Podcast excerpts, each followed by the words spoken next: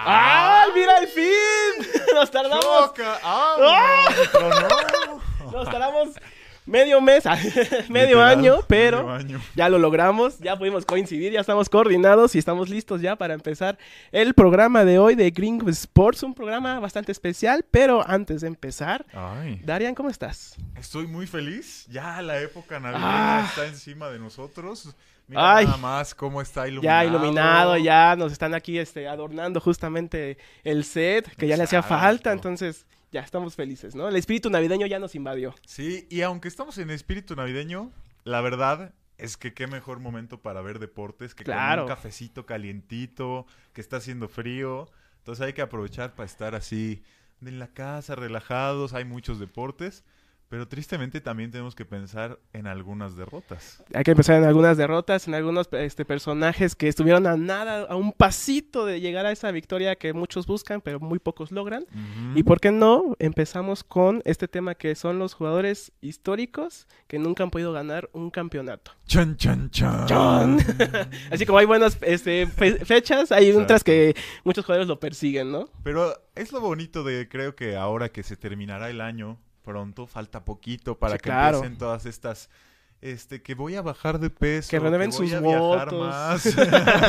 que renueven sus metas de fin de año, por Exacto. favor. Pues esta, esta es una buena forma de saber que algunos a lo mejor no lograron sus metas, pero no significa que no sean grandes jugadores. Exacto, que Entonces- pueden todavía alcanzar a ser leyendas, ¿no? En su Exacto. deporte. Y si así como ustedes pueden ser leyendas, aunque se pongan calzones rojos y no consigan pareja. O, o ya pónganse los amarillos ya de pérdida, ya. Algo tiene que pasar, ¿no? Pero ¿qué te parece que empezamos con el deporte que más nos ha tenido intrigados en estas épocas? Claro. El fútbol americano. El fútbol americano. Oh, es que también ahorita es- estas épocas son críticas para todos los equipos. Igual que crítico fue en su momento Adrian Peterson, mi tocayo. Ah, ah, sí, tu tocayo. Igual de rápido, ¿eh? Igual de rápido y de chaparro. Lo deberían de ver ahí en la liga de medios, nadie lo detiene. No, corro- yo corro como perrito en pradera ahí en, el- en la liga de medios. Y tienes el tamaño de... Sí, también. Los- las prendidas de, mo- de molcajete, ¿no? Diría. cálmate, tampoco, tampoco. Pues bueno, Adrian Peterson yo lo quiero destacar como esta figura, como este corredor que estuvo mucho tiempo en los Vikings de Ujú. Minnesota. Fue el novato ofensivo del año del 2007. Tiene tres títulos como mejor corredor. Es eh, el nombramiento como jugador más valioso, el MVP en el 2012. Eh, fue muy muchos tiempos eh, considerado como el mejor en la NFL Y que realmente aparece en el número 16 en la lista histórica Wow. de, en su posición y todavía pudo llegar hasta eh, mejores de los 10 en su en la, de la época actual. Entonces creo que es un jugador que podemos destacar y que lamentablemente creo que nunca estuvo tan cerca de un campeonato de Super Bowl. Creo que eh, me gusta que lo destacas porque así como mencionas que estuvo en Vikingos muchos años, estuvo en muchos otros equipos. O sea, hasta tuvo un momento que estuvo en los Seahawks. Sí. Este, como el... Como que se perdió y dijo, ah, pues mira, aquí un equipo. llegué, llegué a uno bien muerto, dice. Pero eh, sí, o sea, hay- creo que como corredor es muy difícil luego ganar estos campeonatos. Sí. Creo que hay muchísimos factores para tu carrera como corredor que ganes. La línea ofensiva, qué tan buenos bloqueos tengas, temporadas en las que te lesionas, porque pues sabemos que los que más golpes se llevan a veces en la Son ofensiva ellos. son ellos. Y, y actualmente lo vemos con McCaffrey, cómo lo han tratado también las líneas Uy, no, defensivas. no. Entonces sí es como una posición muy exigente. Muy, muy exigente. Entonces, sí, es muy circunstancial. Digo, hay muchos corredores que han ponido, han, han puesto este, en alto sus nombres como campeones, Sí. pero que Adrian Peterson no esté ahí no significa que sea menos. Justamente, y creo que es también una figura, como lo mencioné, que, vaya, que destaca, que a lo mejor no muchos en algún momento a futuro lo recuerden, pero creo yo que es esta, este tipo de la vieja escuela, ¿no? Este corredor de la vieja escuela que es donde mucha potencia, que es como de yo paso por aquí porque paso, nadie me va a detener, Nadie te mueve. nadie me mueve de mi fe, y que justamente su oportunidad, o la única oportunidad que tuvo fue en este, ahí por el 2009, cuando llegó a la final de conferencia, que Uf. estuvo a Brett Favre también como coreback, y que se quedaron a ese pasito de, de llegar al Super Bowl. esos, esas duelen, ¿no? Más que en realidad cualquier otra, Sí. porque creo que es necesario ese quarterback con experiencia que lo era Brett Favre, que tantas ganas tenía de ganar y que, que no hayan podido pues demuestra Pesa. que hay muchos jugadores que nunca van a ver un campeonato, un anillo en esa mano al, al retirarse. Pero, ¿qué te parece que pasamos con otro corredor? A ver. Que a mí se me hace aún mejor, ¿eh? Ay, a ver, ¿a quién? Se llama, a lo mejor lo has oído, a lo mejor no. Se llama Barry Sanders, Barry Sanders. uno de los mejores corredores en la historia de la NFL para los. Leones de Detroit. Ya con eso les digo todo. ¿Qué más quieren? ¿Qué más quieren? Y en realidad es de estos jugadores que nunca pudo llegar a ese punto máximo. Él fue uno de los mejores en colegial, él tenía todas las de ganar en cuanto llegó a la NFL, Sí. Pero pues así como hay lesiones, así como hay malas temporadas, él siempre destacó como individual, pero nunca como equipo. Digo, los Leones de Detroit no tenían mucho más que... No, a- bueno. Tiene una historia ahí bastante Sí, tropezada. truculenta. Tropezada, tropezada. Y bueno, es importante recalcarlo porque no podemos echarle luego la culpa a estos jugadores. Sí. Me acuerdo que muchos hablaban de ¿por qué nunca ganó tal y tal? ¿Por qué no ganan si tienen buenos jugadores? Pues porque a lo mejor no funcionan como equipo. Claro.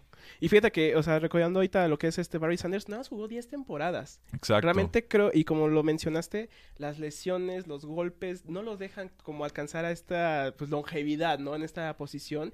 Y que, oye, te dice que a, la- a 10 temporadas, con 31 años, se tuvo que retirar. Sí, y bueno, no sabemos que un retiro nunca es alegre. No, Es algo a- amargo, pero bueno, Barry Sanders rompió muchísimos récords, fue uno de los mejores corredores en la historia de la NFL. sí. Nunca, nunca va a ser menos. Y justo qué bonito que antes con Adrian Peterson mencionabas que son para no olvidarlos, ¿no? Sí. El que no ganen un campeonato a lo mejor los pierden de alguna lista. Pero pues todavía tenemos que recordarlos como lo que son. Son grandes atletas que dieron todo, así como Barry Sanders lo hizo por 10 años. Habrá otros a lo mejor activos que nunca hayan gan- han- Que no han no ganado todavía. Que o ni no la vuelan. ah, bueno, No, cálmate, aceleros. No, porque, o sea, si nos vamos también ya a estadística, por ejemplo, 15.269 yardas tuvo Uf. en 10 temporadas. Eso es una locura. Solamente a 1.457 de romper el récord de todos los tiempos. Uf, a nada. Estaba, estaba nada, estaba literal, a- ¿qué te gusta? Como una temporada más de Que poder se- completarlo. Yo diría que lo cargaran así nada más una temporada ya una así, camilla. que y- no ¡ah! corriera, nada más lo cargas hasta, el- hasta que consiga las mil yardas. Y ya con eso, por favor, que lo hayan Ándale. hecho. O el touch push, a lo mejor con ¿Le él hubiera funcionado. Mira, en ese entonces. Se abren los mares así como Moisés. Así y él pasa ahí sin problema, que haga toda la línea defensiva, Exacto. ¿no? Y mira, ya que estamos en estos temas de jugadores de época, de jugadores que a lo mejor son de estos de nicho, yo quiero destacar a Larry Fitzgerald. Larry Fitzgerald. Ese Para es más reciente. Ese es más reciente, sí, claro, es este más de del pues sí del que tuvo apenas este hace poco, no, hace como 12 años. Ejé, poco. 12, 13 años. Todavía es poco, es poco. Todavía es poco, todavía es muy reciente, ¿no? Sí, Eso, sí. pero que tuvo esta oportunidad de llegar justamente al Super Bowl. Ujú. Hizo un partidazo, la verdad. Fue la pesadilla de la defensa de los acereros en ese Super Bowl. Pero que lamentablemente no pudo completar ese sueño. Estuvo a dos minutos de, de consagrarse como campeón. Ay, Pero realmente fue un partido a destacar también lo que hace Larry Fitzgerald y lo que también fue toda su carrera. Creo que es de esos receptores que siempre nos lo vemos en highlights, Sí. que siempre nos lo encontramos ay, en las mejores recepciones de la historia del NFL. Sí. que les recomendamos ver, búsquenlo en, en donde puedan en su tiempo libre ahora que tienen bastante.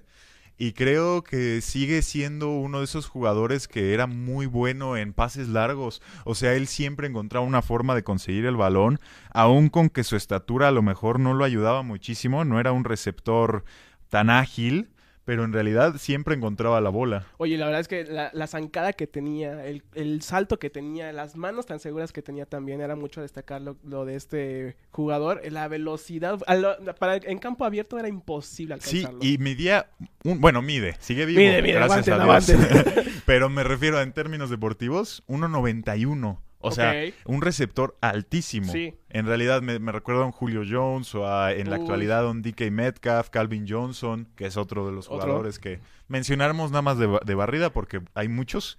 Pero, Bastantes. pero es de esos que aún con su altura son son, son veloces, a Sí. lo mejor no tan ágiles, pero veloces. Porque bueno, hay algo se tiene Un que perder. navideño. Viene el fantasma de las navidades ¡Ah, nos viene a pasadas. atacar! El, el espíritu de Larry Fitzgerald nos vino a regañar. Nos viene a quedar un zap ahorita. de, Cállense. Pero bueno, es, es parte del deporte, Sí. es parte del juego, es parte de la liga. Así como en habrá muchas otras ligas que jugadores nunca hayan podido ganar un campeonato, pero siguen teniendo grandes yardas. O sea, él lo pican como el, el pick número uno del round 3. O sea, eso no es nada malo. No, para sigue, nada. sigue siendo un jugador que hasta superó expectativas. Ganó dos All Pro, estuvo en 11 Pro Bowls, fue el dos veces mejor receptor de la liga, Sí. tuvo más touchdowns que cualquiera en 2008 y 2009 y hasta se llevó el Walter Payton, que es este premio que se les da por ser personajes de bien. Destacados, ajá. destacados en, en su Eh, no, en las- comunidad. en- exacto. Entonces, esos, esos son los que, los que a mí creo que me cuentan más Sí. de un jugador. Sí. Porque, bueno, un campeonato lo puede ganar hasta un cargado, ¿no? O sea, no, puede estar uno en la banca, nunca haber jugado un partido. No vamos a decir nada Está de bien, él, no vamos a decir bien. nada de él. Sí, Juju Smith-Schuster. Pero bueno, hay muchos como él que a lo mejor nunca hubieran ganado un campeonato de sus circunstancias ser distintas. Sí, a- el, el equipo creo que también le faltaba ese pasito de, de- de ser campeón, obviamente, ese pasito de poder consagrarse. A le, hizo- le hizo falta más como sangre, ¿no? Más este colmillo al equipo de Arizona, pero creo que aún así te quedas con un muy buen sabor de, de boca con lo que hizo Larry Fitzgerald, que creo yo que aún así fue una carrera corta. Pues sí, nunca, bueno, nunca es suficiente, ¿no? Como dice la canción. Y creo que ah, siempre vamos a querer ve- ver a estas grandes estrellas por mucho más tiempo de lo que a veces nos pueden regalar. Porque es un regalo de Dios. Claro, obviamente. y hablando de estrellas que nos han este, regalado Oh. un legado, que nos han dado mucho en su trayectoria, ¿a quién más tienes? Pues mira, vamos a quedarnos con los receptores porque creo que es un buen, es una buena posición para la cual hablar, ya que este además tuvo grandes jugadores a su lado. Y te estoy hablando de a lo mejor un afro que, al- que habrán visto, algún loquillo Algún que loquillo vieron en, en el campo. Randy Moss. Uf, uno de los mejores receptores, lo más emocionante para ver en mi opinión. O sea, creo que meterme a YouTube y ver partidos completos resubidos de cuando él jugaba con los Patriotas, con los vikingos, en Vikingos. donde tú quisieras, él la rompía. Sí. Y hasta extraña que Y- no haya ganado un campeonato. Y es raro también porque, o sea, fue parte de los Patriotas que a lo mejor llegó un poquito antes de la época dorada, ¿no? sí, De cuando los- empezaba el Tom Brady. Cuando empezaba Tom Brady, en los eh, Vikingos tuvo muchos también este problemas también con corebacks de pues de recepciones también, pero creo yo que también es un nombre de nicho, que es un nombre que se queda en la memoria de muchos jugadores por lo por lo que jugaba y por el físico que también tenía. Creo que es de estos jugadores que es el jugador favorito de tu jugador favorito. Sí. me da a entender. Creo que de- destacan para los que saben más de americano. A lo mejor hay fanáticos actuales que no sepan sobre él o que no lo recuerden, pero bueno, está en el Salón de la Fama. O sea, poco, cosa. poco no hizo. No, para nada. Y hasta te tengo sus datos. A Fue ver. el rookie ofensivo del año en 1998, en su primera temporada. Este, estuvo cuatro veces nominado al, al All Pro, que es este equipo que seleccionan los jugadores para los mejores jugadores de esa temporada y de su conferencia. seis veces en el Pro Bowl. Está convocado como uno de los mejores jugadores de toda la historia de la NFL y es uno de los mejores receptores. Está en el top 10 de los mejores receptores en cuanto a lo que opinan los jugadores. Y bueno, en una temporada atrapó nada más, nada más, Ay, poca cosa. A ver. 23 touchdowns. Wow. Él solo, o sea, Él solo. él era el equipo. Él no había nadie más. Era el quarterback y él. Y más ahí un, un Y el defensivo centro. y vámonos, ya con eso la El hicimos. que le daba el balón al quarterback. se Wow, acabó. 23 touchdowns. Sí, es muchísimo. O sea, y realmente creo que no hay nadie actual. que esté a esa- Que esté- en esos exacto. números. No, es que creo que fueron muchos factores como lo que mencionábamos con Larry Fitzgerald. Este tipo es muy alto, 1.95, este pesado de 81 kilos, pero ligero para su Oye, tamaño. Sí, claro. O sea, el, el peso yo creo que era más músculo que otra cosa. Porque Ah, no, No se 100%. notaba para nada. 100% músculo. Tuvo 15.000 yardas en cuanto a recepciones. Ok. Promediaba 15 yardas por recepción. Anotó en toda su carrera 156 touchdowns. Está loco. Y tuvo 982 recepciones. Nada más. Casi las mil. Casi las mil. O sea, casi nada. Pobre de él. pobre, o sea, de él. pobre de él. No O sea, ganó nada, pobrecito. y estamos hablando que es un tipo que estuvo desde el 98 Ujú. hasta el 2010, que fue justamente donde él se retiró con los Titanes de Tennessee y que eh, 49ers lo recontrató para el 2012 y fue su despedida. Y se acabó. Y ahí se acabó. Ahí se acabó su carrera, pero queda en la memoria de muchos este En la mía siempre te quedará, Aquí te tendremos, carnal. y para cerrar tenías o hay un, un jugadorcito ahí. Uno. Hay uno. Yo creo que si tienen este familiares que han visto el americano, que lo ven desde que ellos eran chiquitos. que nos han de decir, estos sí eran esos jugadores. eran jugadores. Dan Marino, Uf, una estrella del fútbol americano, una estrella en toda la palabra, o sea, hasta, hasta estuvo en películas, con eso les digo no, hombre, ya todo. con eso tienen. Eh, pues sí, uno de los mejores jugadores que hasta él se le, ha, se le ha preguntado que cómo se siente de nunca haber ganado un campeonato. Sí. Ser un quarterback en la NFL es uno de los trabajos más difíciles que hay y él lograba hacerlo, se veía fácil cuando lo jugaba. Tuvo muchos factores, lesiones, este, temporadas en las cuales llegaron al Super Bowl en una y no pudieron concretarlo. Bueno, ¿Contra quién fue también ese Super Bowl? Es Digo, que, bueno, también si le vas a poner enfrente a una de las mejores defensivas que había, no había forma de que les ganaran. Para nada. Pero es pues, sucedió en este Rose Bowl, de hecho en el mítico estadio donde se juega el Rose Bowl. Ya falta poco, por, por Por cierto. cierto, ahí para que estén ahí conectados, para que se entretengan en, en fin de año, este, en esas épocas. Al inicio con el recalentado, empezar bien con el americano. Qué, qué buen momento para vivir. Pero no nos adelantemos. Ya, perdón. Ya, te lo ya se le ya hizo me se me ya la boca. recalentado. uf.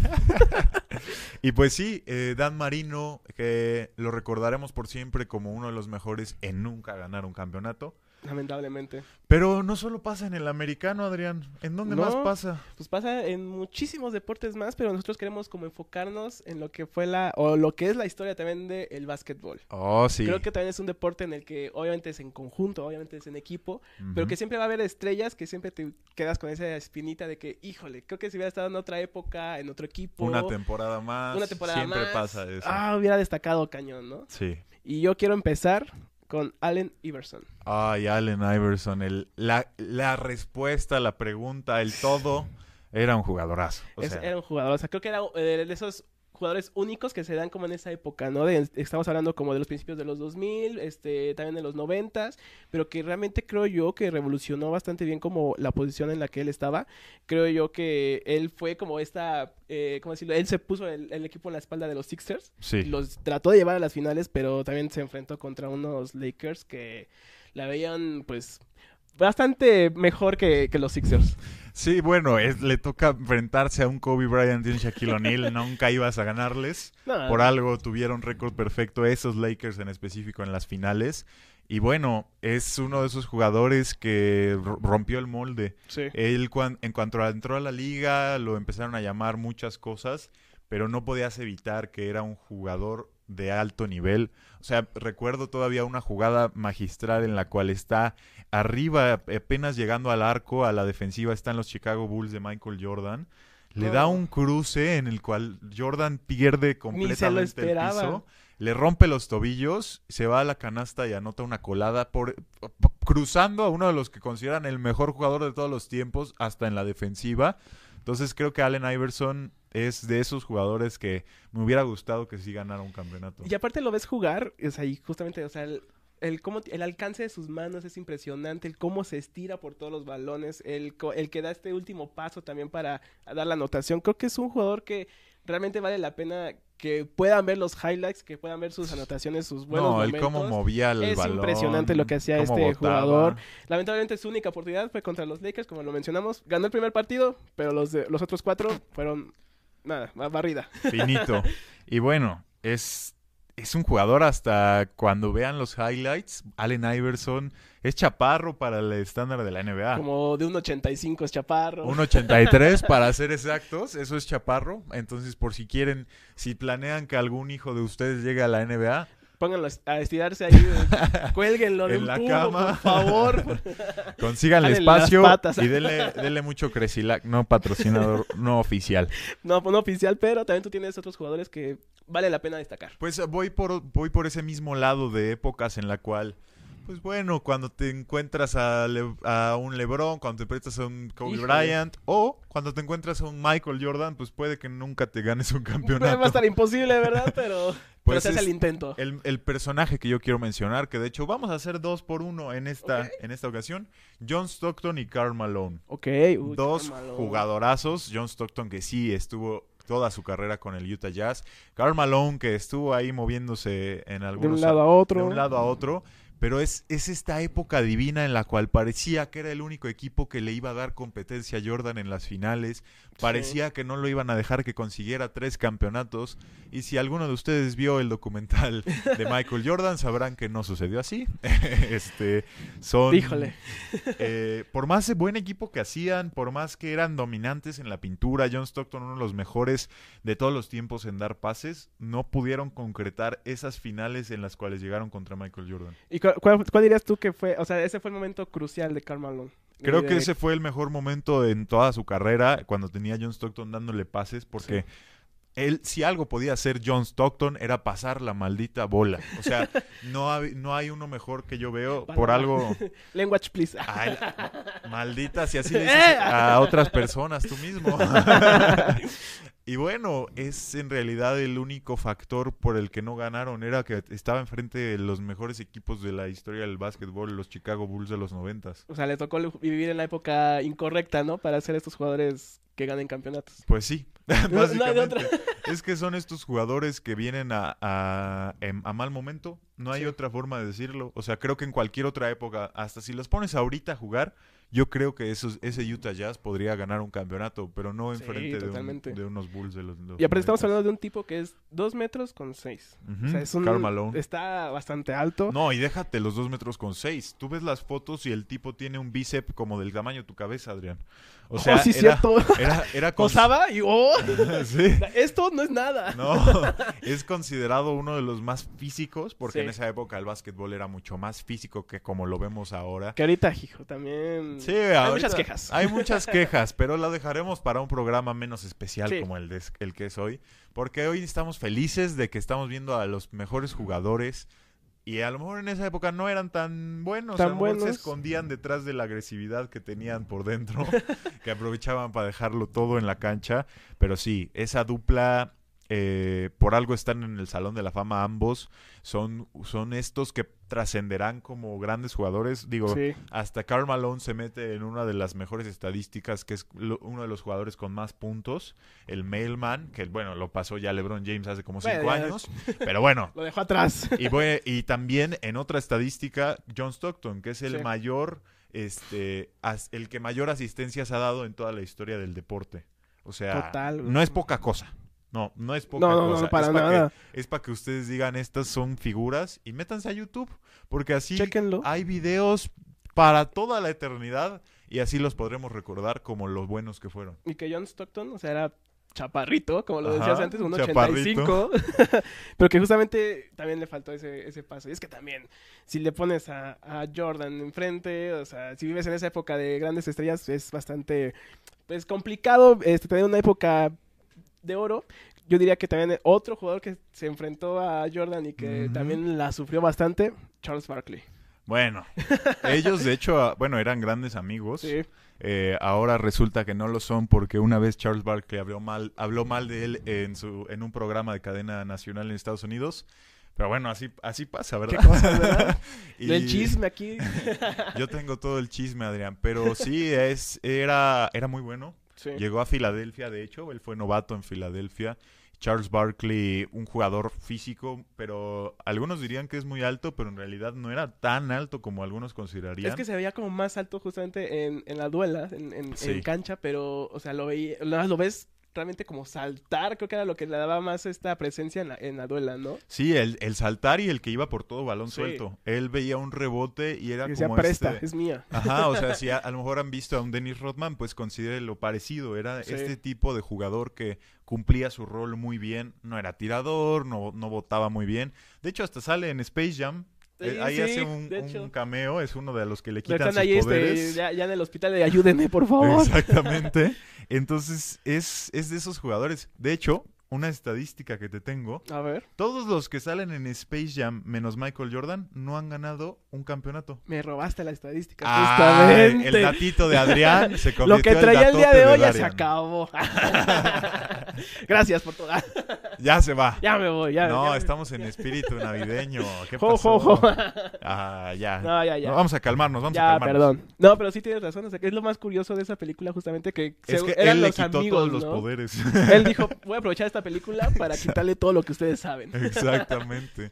Pero sí, o sea, Charles Barkley creo que también tiene muy buenas estadísticas. Es, este, tuvo una, una, ¿cómo decirlo? una temporada bastante buena, 27.3 puntos, 13 rebotes, 5 puntos de asistencias de media en esa temporada Uf. que pudo haber sido este, primordial, pero al final se enfrentó contra los Bulls. En, un- en una serie que terminó en seis partidos y que pues no se puede... eh, fue lo más lejos que llegó Charles Barkley. Sí, cuando él jugaba con los Phoenix Suns. Sí. Entonces, uno más que, que dejaremos al lado en el Salón de la Fama de los nunca ganadores. de- Gracias Jordan, lo que haces. Ah, sí. Ya ves, la, no ca- dejas disfrutar. ah. no, la cabra de... A diferencia de LeBron, que él sí ha perdido en las finales. Para darle a los demás este, la- es que él da alegrías. oportunidad, él regala felicidad. Él es Santa Claus. Pues mira, ¿por qué no nos quedamos en la misma época? ok. Es que, ¿a ¿cuántos jugadores hemos visto que no pudieron pasar o sea, por esos encima de esos Bulls? Hay bastante. Pero este estuvo muy cerca. A ver. Y ahí te va por qué. Hubo, hubo un año en el cual Jordan se vio un poco perdido, Ok. un poco desalentado. Una crisis. Y llegó un jugador de los Indiana Pacers, que actualmente están en un buen momento. Ok. Pero en esta época eran jugadorazos. Y se llama Reggie Miller. Reggie, Reggie Miller, el que yo considero uno de los mejores tiradores de todos los tiempos, aún mejor que Steph Curry, porque lo hizo primero. Sí, Steph claro. Curry es mucho mejor por la actualidad. Pero, pero- lo que hizo Reggie Miller también es histórico. O sea, Pues por la época que- en la que lo hizo. Exactamente, él empezó el que, el que tirar de tres fuera Sí. divertido. O sea, yo considero que este jugador, en, en estar en, en, una, en una época a lo mejor un poquito después de Jordan, Sí. hubiera ganado todo, todo, todo. Pero bueno, una, uno más que se pierde a lo mejor en la sombra, digo, sin quitarles mérito, porque siguen siendo de los mejores jugadores en el mundo, pero Reggie Miller hubo un juego en el cual casi pudieron destronar a los Bulls y Jordan no se dejó y no se dejó y se fue esa serie hasta siete juegos y El jugaron orgullo lo que hasta hace. el último, el orgullo. Ahí fue donde me puse en serio, diría Jordan. Y, y pues sí, eh, lo hicieron y, y ganaron esas finales de conferencia para ir una vez más a las finales, dejando atrás a un jugador como lo es Reggie Miller. Y ahora hasta lo puedes oír en ESPN en las transmisiones en inglés. Y están padres también sus análisis que hace. Sí, es Creo muy que bueno. Es, muy bueno eh, haciendo estos este datos también, el cómo está él en el programa y cómo lo involucran. Creo que es bastante bueno. Y nada más para destacar, tiene cinco veces All-Star. Es este el tercer mejor quinteto de la NBA. O sea, estuvo en el 95, 96, 98. Y también tiene justamente el premio Mejor Ciudadano Walter Kennedy. Creo que también les destacaría ese, ese premio. Es que es- eso, pues sí, lo mencionábamos en, el, en la NFL, lo mencionamos en la NBA. También hay Son- personajes. Son personajes importantes Claro. por lo que hacen fuera de la duela. Y pues si se los encuentran en la calle, no les digan, tú nunca ganaste un campeonato. No, para nada, por sea, favor. Por favor, no hagan eso. Más que nada que tengan el respeto y que realmente, pues, vaya, que sean personajes que admiremos, ¿no? Realmente que hace mucha falta en, en los deportes personas así. Sí, exactamente, no, no lo pude haber dicho Y mejor. pues Adrián. bueno, se acabó este programa el ¿Se día de acabó? hoy. Se nos acabó, ya nos están No corriendo aquí, ya quieren irse a comer ser. recalentado los productores, entonces, pues mira, no, no podemos hacer nada. No se puede hacer nada, pero qué bonito que pudimos compartir esto, tú Estos y yo. datos, estas- Estos esta datos. información, Recordar, dar una vuelta al pasado Claro. como si fuéramos Scrooge. Y, aquí, y así como nosotros y dimos que nos llegó el personajes... espíritu que nos sí, tiró. nos tiró ese- el arreglo. ah. Pero así como hay personajes importantes, también que puedan ellos investigar así de lo que les interesa. Y pues, nada más este, para acabar, que nos sigan en nuestras redes sociales. Muchas que gracias. nos sigas en Titan Sports, en X, en Facebook, en YouTube, en TikTok, en WhatsApp, en Telegram, en la página oficial de, de titansports.mx. Nos pueden escuchar también en Spotify, en Apple, en Amazon, que también estén atentos a las demás transmisiones. Oh, sí. Y pues nada, hasta aquí acabamos. Muchas gracias. Les mandamos un abrazo. Felices fiestas. Pásenla Disfruten. bien. Nos vemos a la próxima. Bye.